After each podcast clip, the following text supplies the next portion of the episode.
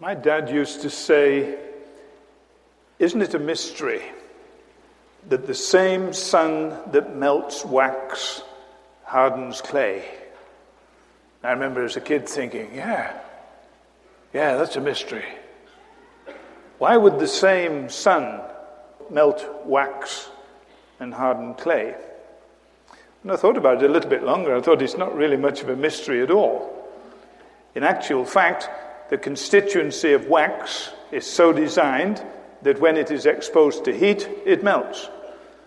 And of course, as far as clay is concerned, the constituency of clay is such that when it is exposed to heat, it hardens.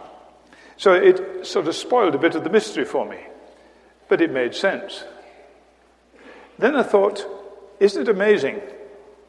You can get two people exposed to the same sets of circumstances, and some go one way and some go the other.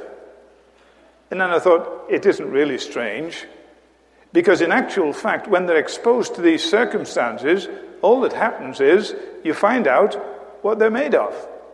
You find out what's going on inside. The Bible talks a lot about temptation. It also talks about testing.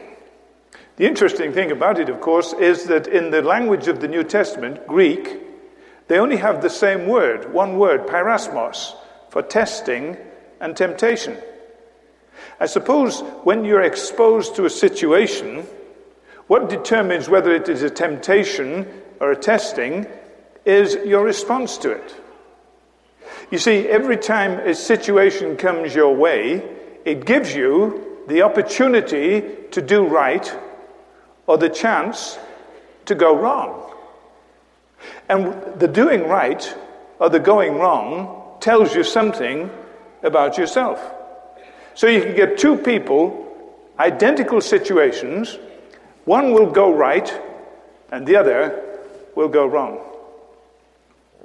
That's probably why God allows temptation to continue in our lives. The Apostle Paul was very much concerned, as far as the Corinthians were concerned, that they were being tempted to be drawn back into the pagan feasts. All kinds of garbage going on there. He says they don't belong there. He decides that he will try to address this particular issue with them by showing them that their forefathers, the children of Israel, when they were delivered from Egypt, went through rather similar circumstances and that they did not do well. And so he goes to some considerable length describing the historical details of what happened with the ancient children of Israel, and then he applies it to the Corinthians, and he says, These things are written for our example.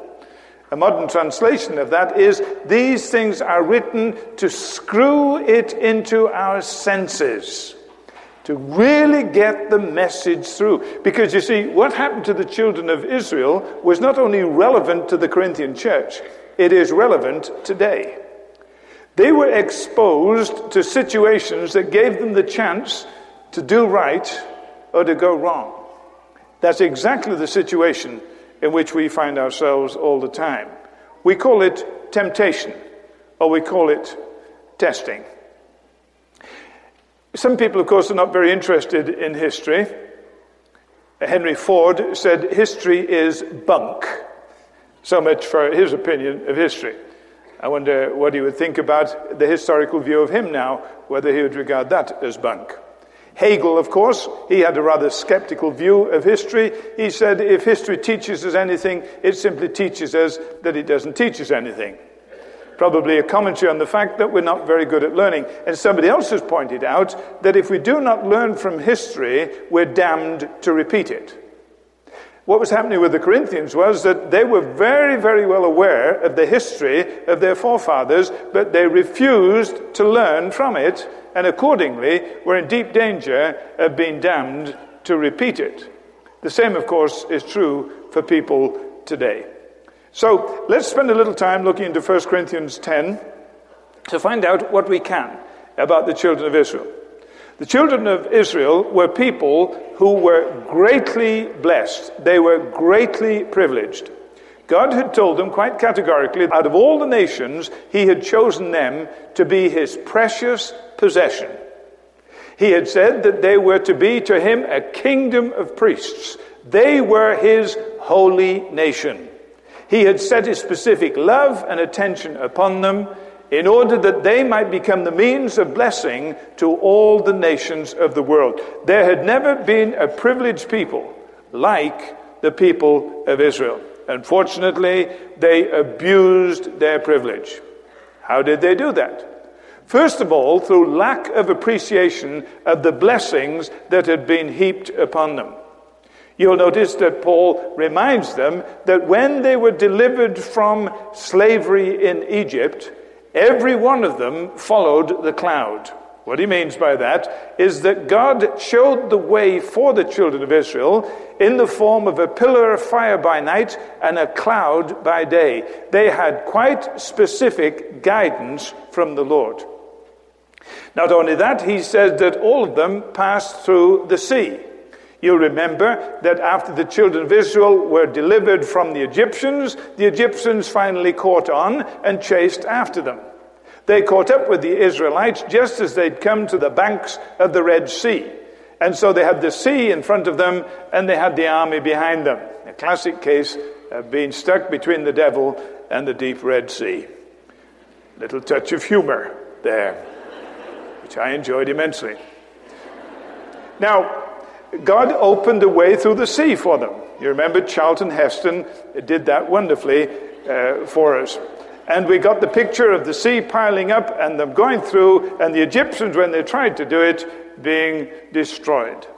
They were, according to Paul, all baptized unto Moses at that time in the sea and in the cloud. What that means is that they went through an experience where they clearly identified with Moses, the man of God. They were experiencing divine guidance. They were experiencing divine deliverance. They were identifying with the one who had delivered them and who was providing for them. Not only that, when they got into the wilderness, they did have a tendency to grumble. They grumbled that the food wasn't good enough. They grumbled that they didn't have enough refreshment. And so God provided abundantly for them in both regards. He told Moses to strike the rock, and the rock flowed with water. They had a legend in Israel that the rock actually followed them. Paul spiritualizes this, and what he tells them is, in actual fact, it was God in Christ who was following them, providing for them all that they needed in the wilderness journeys. They wanted more food. And so he sent them angel bread. That's another name for manna. Manna doesn't say much because it's simply a Hebrew word which means, What is it? So when they got up in the morning and the manna was there, the kids said, What is it? And their mother said, It's what is it? And so they said, What's for breakfast? And she said, What is it? And they said, Well, what is it? She said, What is it? It's a wonderful illustration if you don't have much material and you have a lot of time left for the sermon. then they had lunch. no, I, I won't do that too. Angel bread.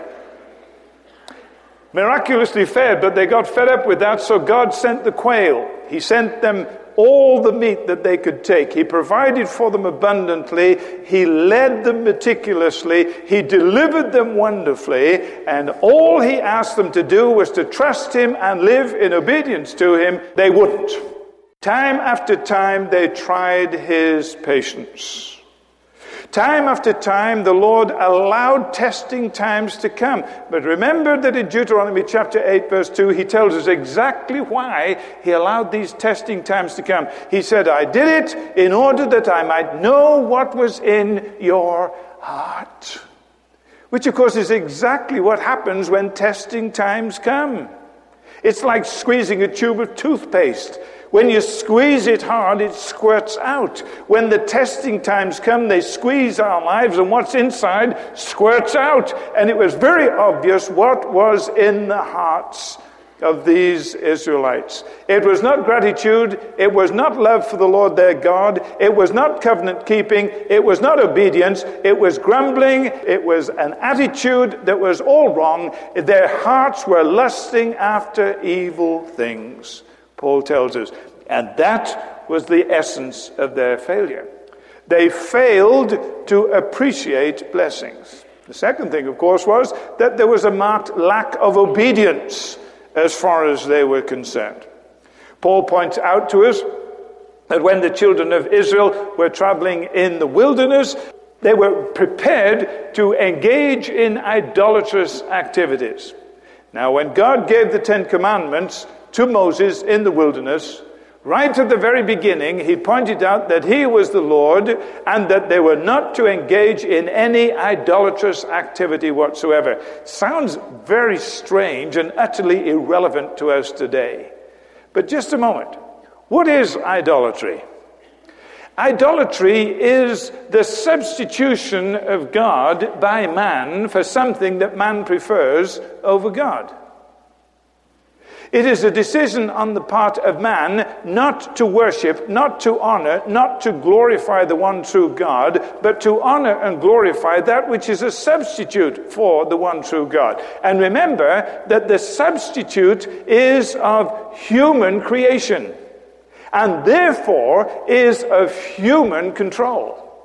So human beings now worship that which they create, that which they prefer, that which they substitute, and that which they control. That is the essence of idolatry. And when you think about it for a moment, it obviously is one of the most heinous of sins.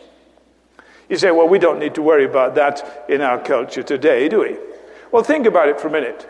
Are there any substitutes for God in our culture? Are they of human ingenuity?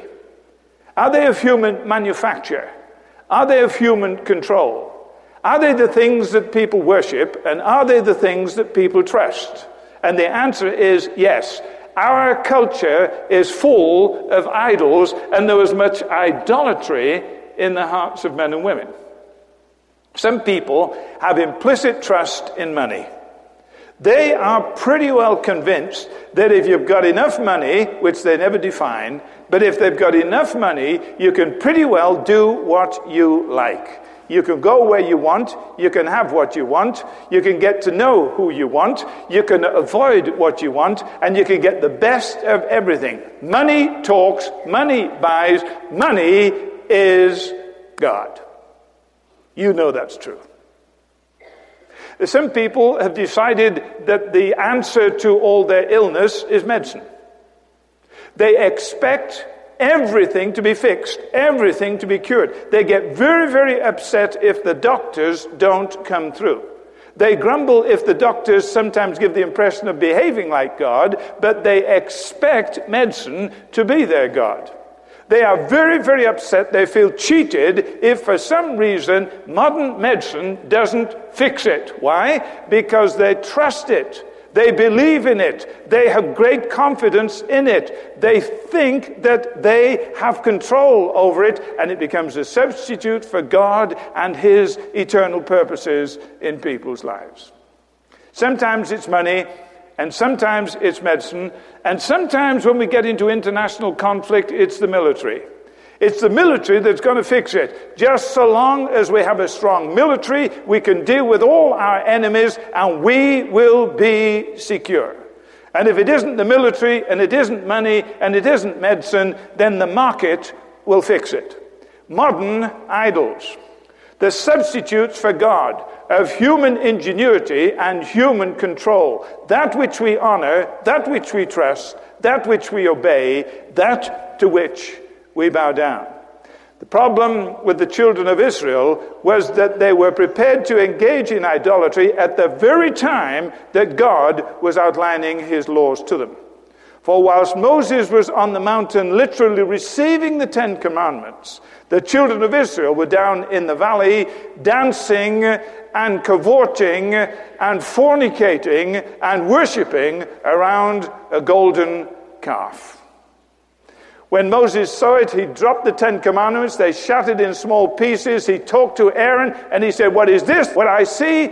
And Aaron gives the classic explanation of what happened. He said, They gave me their gold rings. I threw them in the fire, and out came this calf.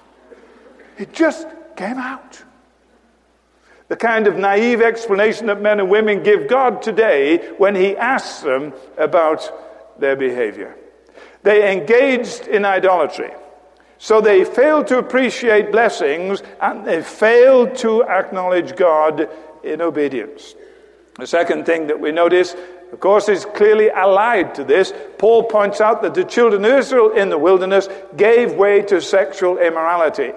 Now, it seems in the epistle to the Corinthians, you keep coming up with this business of sexual immorality. It almost sounds as if we preachers have got a thing about it. We don't. It is simply that in the days of the children of Israel and the days of the Corinthian church, there was a major problem as far as sexual behavior is concerned, and sisters and brothers, there still is there is still a problem here. God has said unequivocally and ambiguously that a man will leave his father and mother and cleave to his wife, and they two will become one flesh, and sex outside of those parameters is sexual immorality. I'm tired of saying it. It is necessary. The Bible keeps on repeating it. We have heavy ears in this area. And when we begin to think in terms of living rightly or going wrong, the simple fact of the matter is this. In our culture today, it is regarded as perfectly normative to go wrong. Right has become wrong, wrong has become right. Now, the tragedy, of course, is when this attitude begins to insinuate itself into the fellowship of believers, into the church of Christ. It's as old as the children of Israel getting into sexual immorality. The Lord continues to work with these people. He continues to deal with them and to ask them to respond to Him in loving obedience and faithfulness. And they're not prepared to do it. The result of all this is that not only do they fail to appreciate blessings and fail to obey commands, but they also fail to exercise faith in the living God. They begin to say, Can God provide a table in the wilderness? They begin to turn on Moses. They begin to say, Let's get rid of Moses and his cohorts. Let's stone them. Let's turn against God. Let's go back to Egypt. When they arrive at the border of the promised land, they send the spies in. Two of them, Caleb and Joshua, come back with a great report. Let's go get it, man. And the other people say, No way. The opposition is too great. The problems are too immense. Our God is not big enough. Let's go back to Egypt. Lack of faith, lack of obedience, lack of appreciation. This is the essence of their abuse of privilege. And God, all the time, has given them the opportunity to obey, and has given them the opportunity to trust, and has given the opportunity of gratitude. And every single time they blow it, and they fail to be what He's called them to be. And these things are written for the example of the Corinthians, and they're preserved in Scripture for the example of the church today. Is it possible? That we are failing as God allows us to be tested in the areas of gratitude, in the areas of obedience, and in the areas of faith. Uh, what happened as far as these people were concerned? It's very important that we notice that the scriptures tell us with many of these people, God was not well pleased. He had brought them in large numbers out of Egypt with every intention of taking them into the promised land. They had 11 days' journey through the wilderness. It took them 40 years to cover an 11 days' journey. That was because they failed the test. God was not pleased with them, and he said that nobody over the age of 20, with the exception of two men, Caleb and Joshua, would go into the promised land. The tragedy was this he was not pleased with them. The tragedy was this they did not enter into the blessings that were available to them. The tragedy was this that instead of discovering all that God had for them, because they failed the test, they never came through.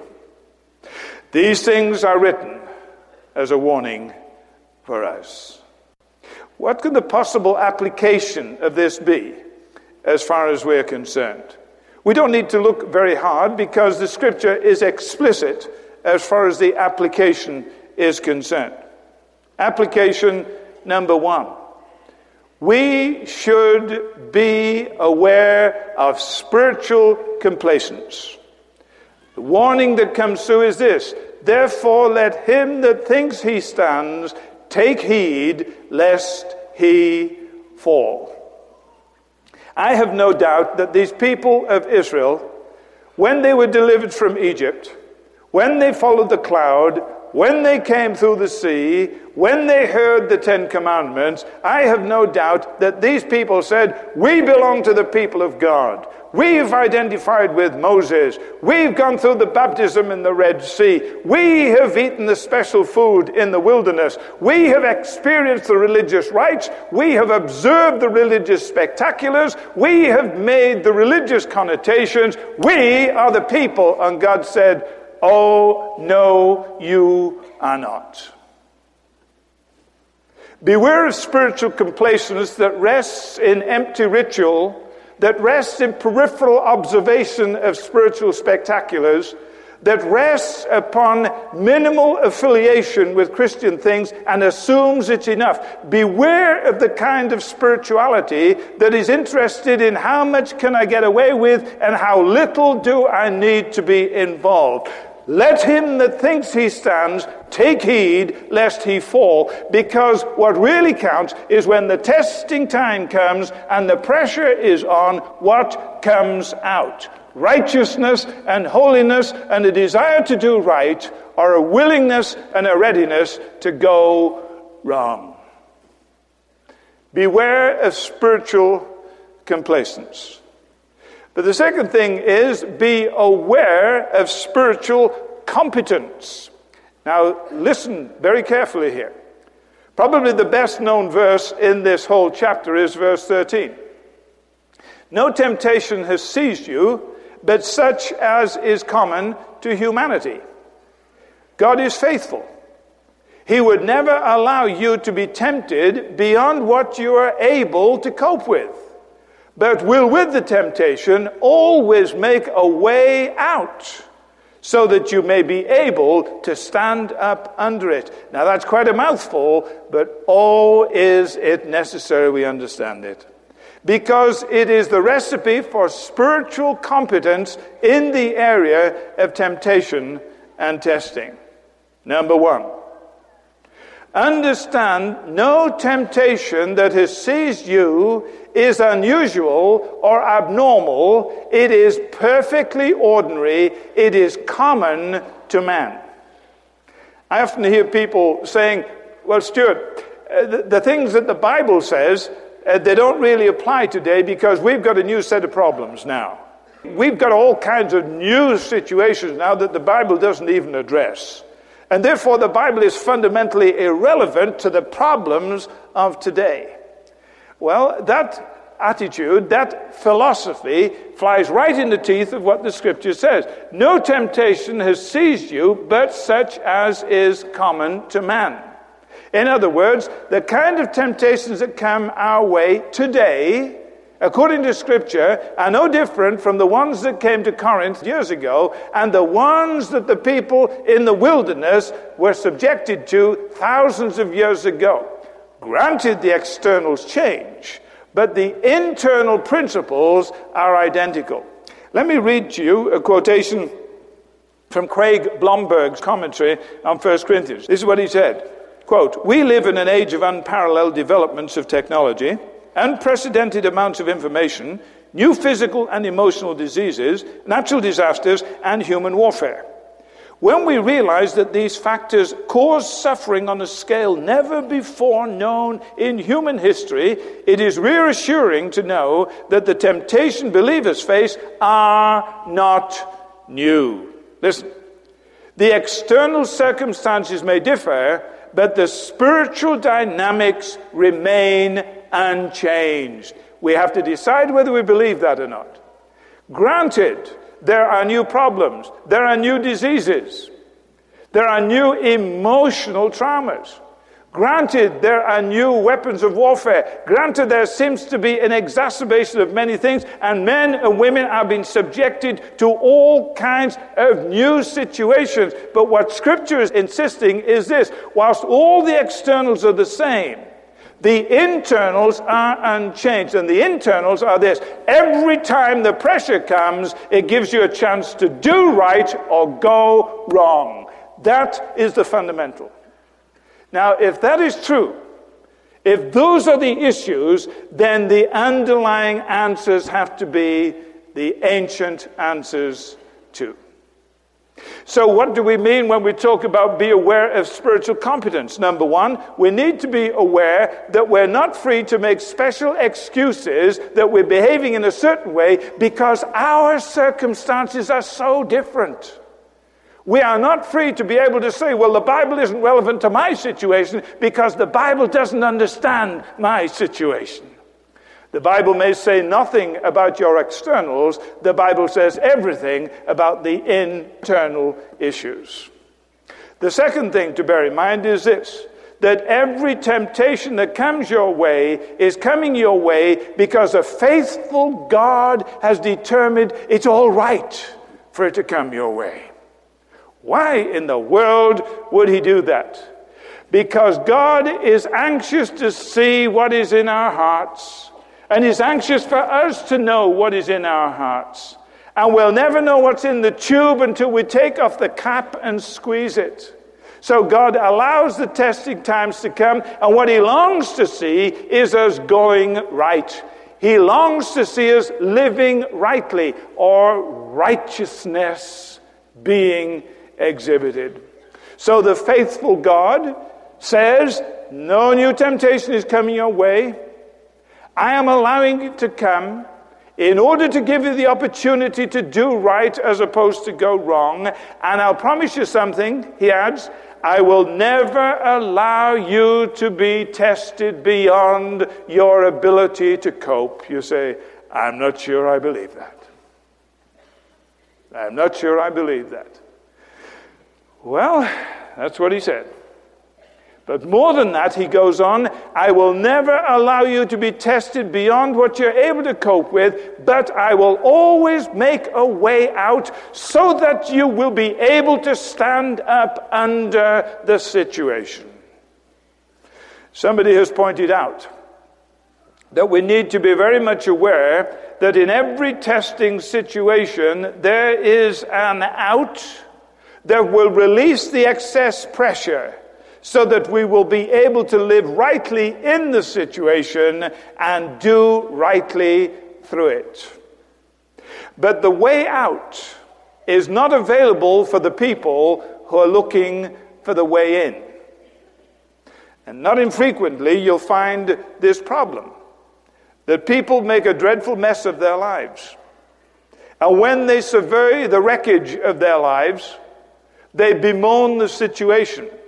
But if you actually look at the wreckage and the cause and effect relationship, not infrequently you will discover that they were confronted with a tempting situation and they were very much attracted to it. They looked for the way into it and were totally disinterested in the way out of it. Bear in mind, the way out is available, but it is not available to people looking for the way in.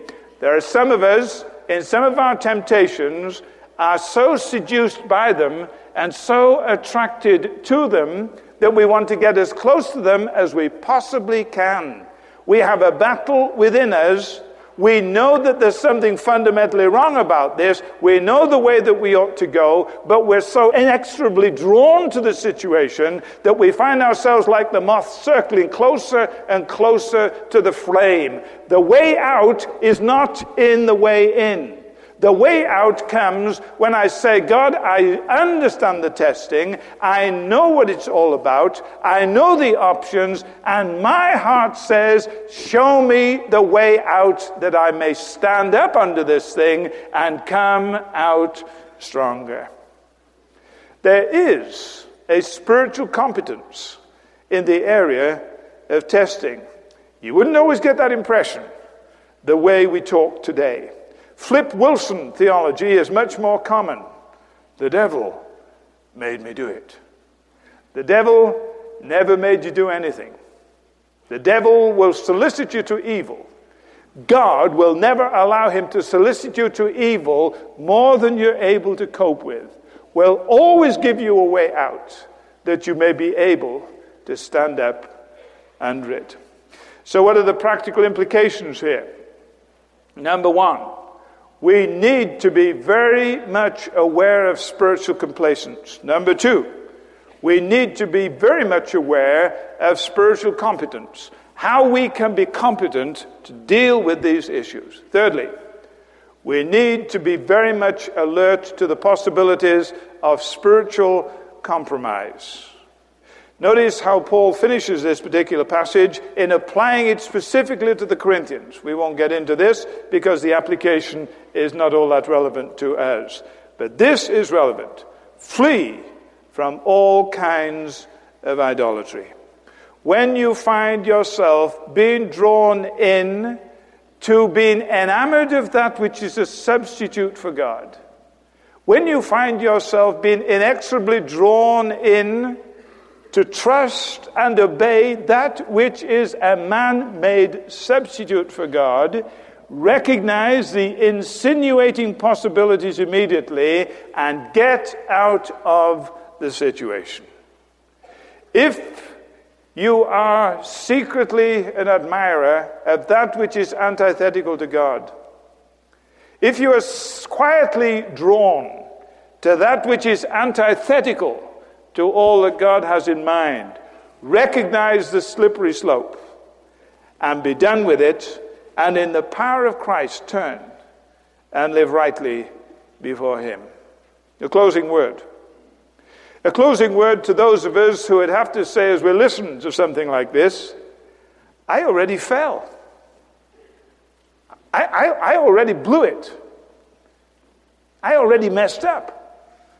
I did not do right. I went wrong. Now what do I do?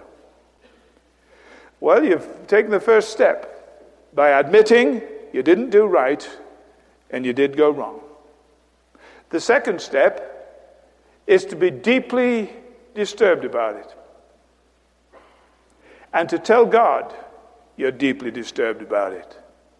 Because you know that there's a germ of spirituality in your heart that says, I have a desire to do that which is right. I have a desire not to go wrong. But there's something inside me that is pulling me down. And turn to Him for mercy Call on Him for grace and receive from Him forgiveness and recognize that in Him alone is the power to find the way out and to stand tall. What about the person who's not even considered temptation as temptation? Who's not even thought of sin as sin? Repentance has never entered their consciousness. The thought of the necessity of forgiveness has never occurred to them. What can we say to you? What we can say to you is this if we don't learn from history, we're damned to repeat it. And the children of Israel never made it to the promised land, the majority of them.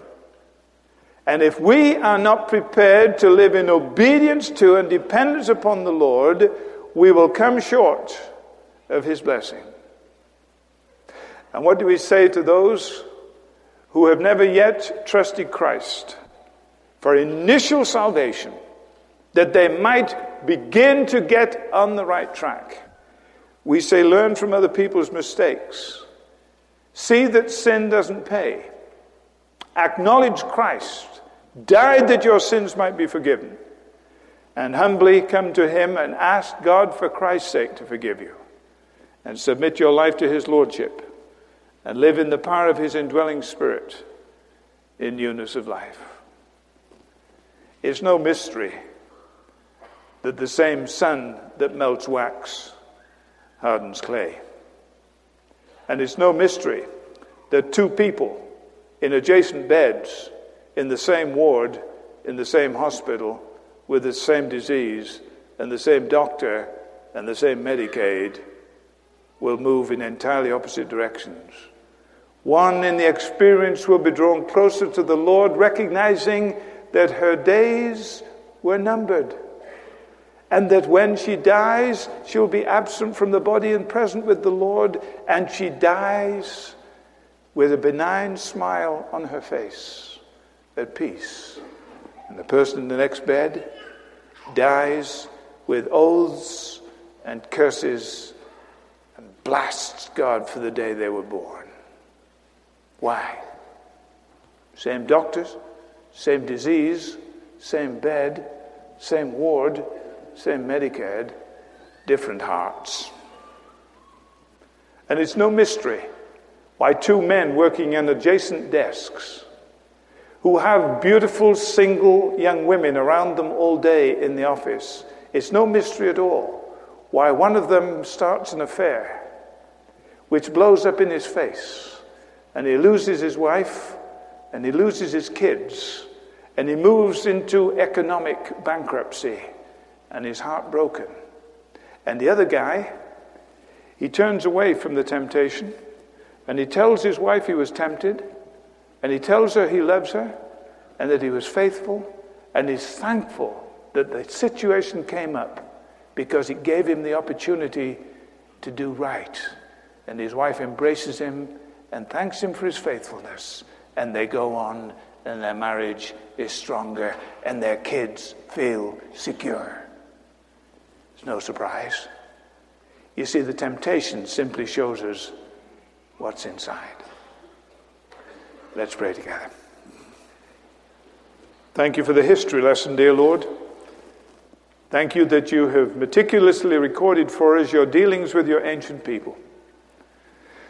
Thank you that in more recent days we have the New Testament that applied those ancient principles to more modern people. And thank you that your Spirit still takes these ancient truths and writes the lessons deeply on our hearts. And my prayer now is first of all for people who have recently monumentally succumbed to temptation and have introduced disaster and pain into their lives and the lives of others. And I ask that you would bring them gently to repentance, cleansing, forgiveness, newness of life. Because they want the way out. And they will repudiate flirting with the way in. And Lord, I pray for people here who've never come to faith They've never seen that they should be concerned about righteousness and truth and goodness.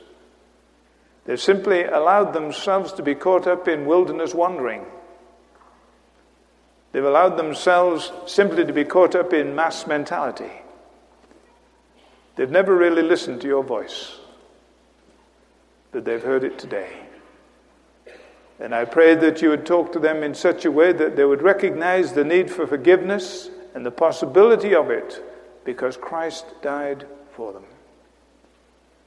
And I ask that simply and humbly, in the quietness of their own hearts, they would ask God for Christ's sake to forgive them and to lead them into newness of life.